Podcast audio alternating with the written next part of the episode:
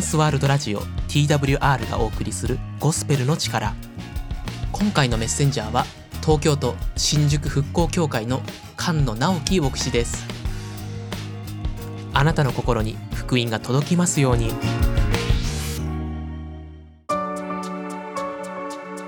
皆さんお元気ですか？新宿復興協会の牧師の菅野直樹です。イエス・キリストはあなたを愛しています。私もあなたを愛しています。今日も世界のベストセラーである聖書からお話をいたします。題は悲しみが喜びに変わるです。前回はブドウの木と枝のメッセージをお話ししました。ブドウの木と枝がつながっているようにイエス様とつながって生きる人生です。イエス様はレオナルド・ダ・ヴィンチの絵画でも有名な最後の晩餐を弟子たちと共に行いました。最後の晩餐を終えて弟子たちにお別れの言葉を語りすぐにその場を立って弟子たちと一緒に月セマネの園というところに向かいました。この数時間後にはこの月セマネの園という場所でイスカリオテのユダの裏切りによってイエス様は逮捕されます。今日のお話はその途上で語られた最後の最後に語られた説教からです。これは遺言のようであり大切な説教です。ブドウの木と枝の説教に続いて悲しみが喜びに変わるです。つまり途中は悲しみを経験するけれど最後はハッピーエンドだという内容です。今嬉しくても最後は悲しみで終わるとか今も悲しいし未来にも悲しみが待ってるでは希望はありません。皆さんイエス様の説教には希望があります。そして信じる人にはその通りのことが起こるのです。第1番目。イエス様はしばらくすると見えなくなりしばらくすると見るとお話しされました。ヨハネ16章16節聖書を読みます。しばらくするとあなた方はもはや私を見なくなります。しかしまたしばらくすると私を見ます。イエス様は一時的にいなくなるので一時的に弟子たちは悲しむことになる。しかししばらくしたらまだ戻ってくる。だから喜びに満たされるというんです。このしばらくするとは何を意味するんでしょうか。イエス様はこれから十字架にかかって死なれます。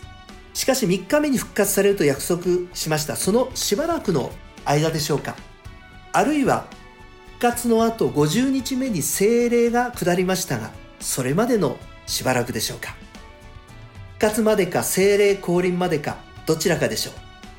今まではイエス様が片時も離れないで一緒にいてくださったので数日間もしくは数週間会えなくなるというのは悲しみを感じます。しかしイエス様は再び戻ってくる。だから喜びで溢れるというのです。2番目。それに対して弟子たちは議論をしました。弟子たちはイエス様の教えが理解できなかったからです。ヨハネ16の17そこで弟子たちのうちのある者は互いに言った。しばらくするとあなた方は私を見なくなる。しかしまたしばらくすると私を見る。また私は父のもとに行くからだと主が言われるのはどういうことなのだろう。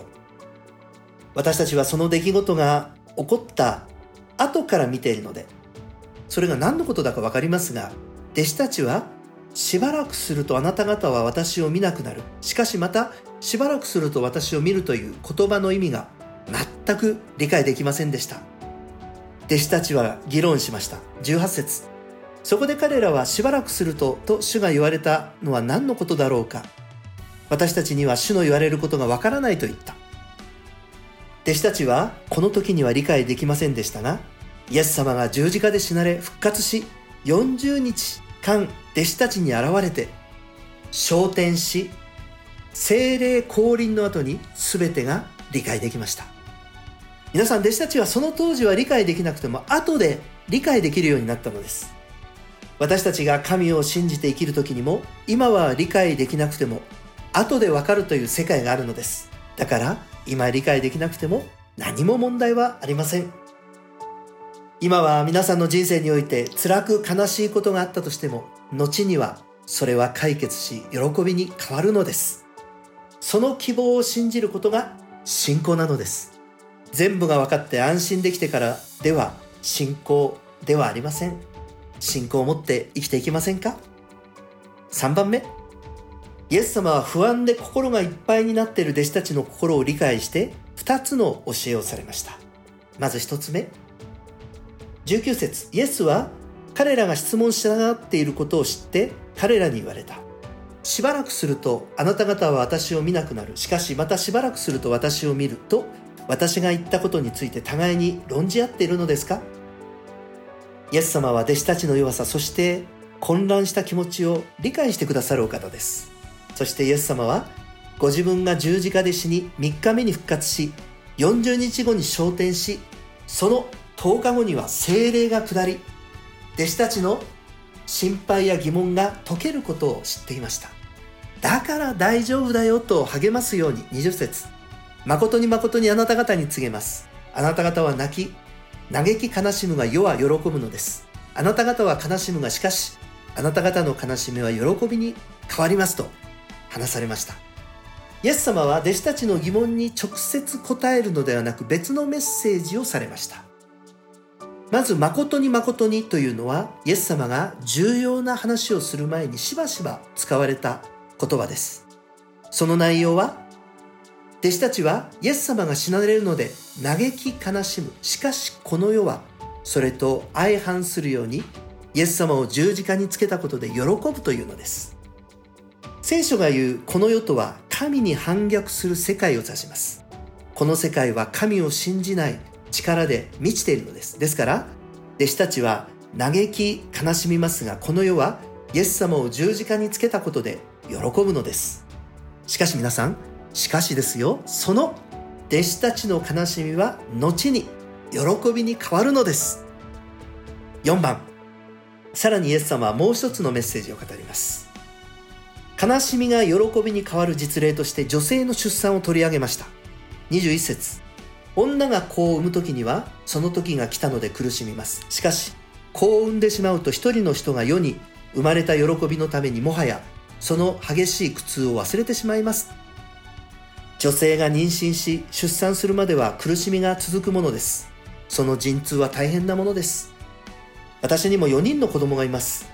4人の子供が生まれてくる時に妻のそばで夫立ち会い分娩を行いました。妻の出産の姿を見ながら、その苦しむその姿、それを見て同じように私も苦しみを感じて憔悴してしまいました。しかし、赤ちゃんが生まれるまでは苦しかったのに、赤ちゃんが生まれた後には、喜びに溢れて、これまでの苦しい、辛い、その気持ちを忘れてしまうものです。同じように、弟子たちは、陣痛のような苦しみを経験するが、やがて喜びに満たされるというのです。22節あなた方にも今は悲しみはあるが、私はもう一度あなた方に会います。そうすれば、あなた方の心は喜びに満たされます。そして、その喜びをあなた方から奪い去るものはありません。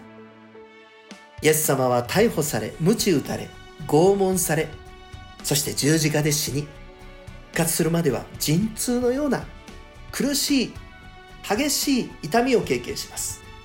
しかしイエス様は復活し、復活のイエス様と出会った時に弟子たちは赤ちゃんがさながらおぎゃーと生まれて喜ぶように喜びであふれる。この喜びはいつまでも続きこの喜びは奪い去られることがない。皆さんイエス様は勝利者であられ永遠に生きておられるからです。お話をまとめます。今時代が変わろうとしている。イエス様が語られたこの時代は過渡期でした。旧約聖書の時代から新約聖書の時代に移行しようとしていました。そして今もある意味時代が変わろうとしています。でも今は恵みの時。そしてイエス様の精霊が働いている時代です。2番目今は精霊の時代です。神の言葉を人間の知恵で理解しようとするのではなく精霊に教えられよう。イエス様の説教を今日あなたは自分の頭で考えていないでしょうか。その意味を理解できない可能性があります。弟子たちもそうでした。皆さん聖書の言葉は頭で理解するんではなく心でお腹で理解するものです。精霊は腹から湧き上がるとイエス様は教えられました。ヨハネ7章37節から。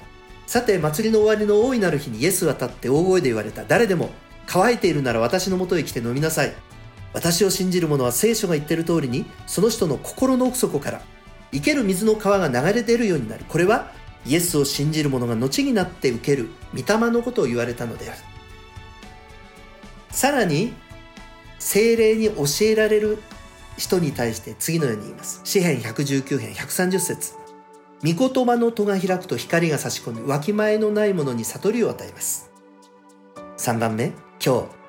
ラジオを聴いてるあなたも弟子たちのように十字架と復活を経験できます。イエス様は十字架にかかって死に3日目に復活しました。イエス様はあなたの罪を背負って十字架で死なれ3日目によみがえられたのです。その間イエス様は神と切り離されました。その神と切り離された苦しみが実は罪人が経験した苦しみなのです。イエス様は大声でこう言われました。マルコ15の34エロイエロイラマサバクタニーと叫ばれた。それは訳すと我が神我が神どうして私をお見捨てになったのですかという意味である。イエス様は私たち罪人の苦しみを十字架で味わわれたのです。今日あなたに苦しみはないですか？その苦しみの原因は神から離れている状態だからではないでしょうか？聖書は神から離れた状態を罪と語ります。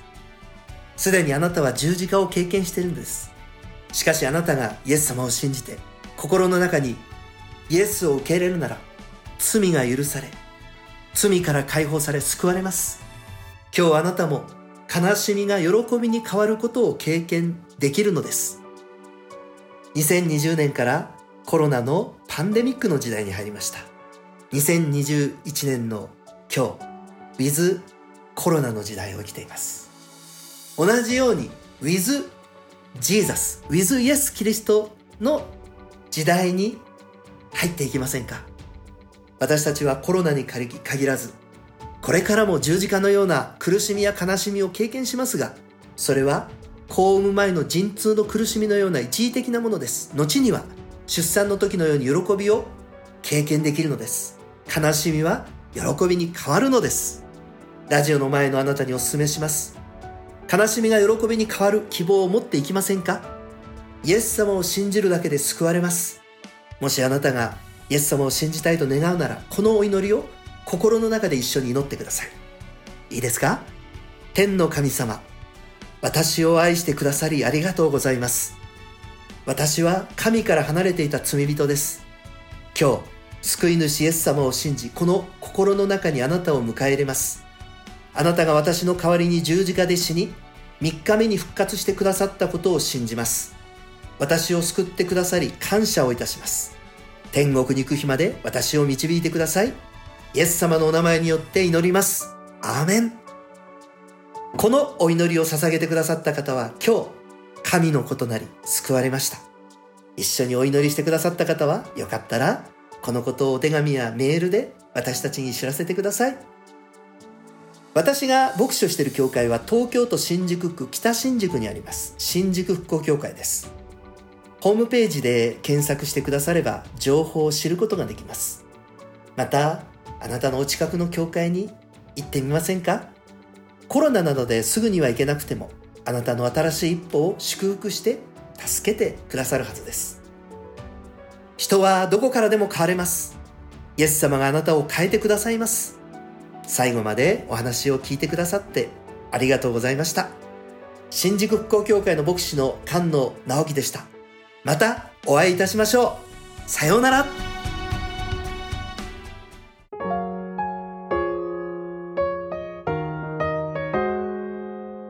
トランスワールドラジオ TWR がお送りしているゴスペルの力。TWR ではまだイエス・キリストを知らないという方のために人生が変えられたストーリーイエス・キリストの福音をお届けしています。ご感想やご意見などがありましたら TWR のホームページ twrjp.org twrjp.org ORG のフォームからお送りください。あなたの声をぜひお待ちしています。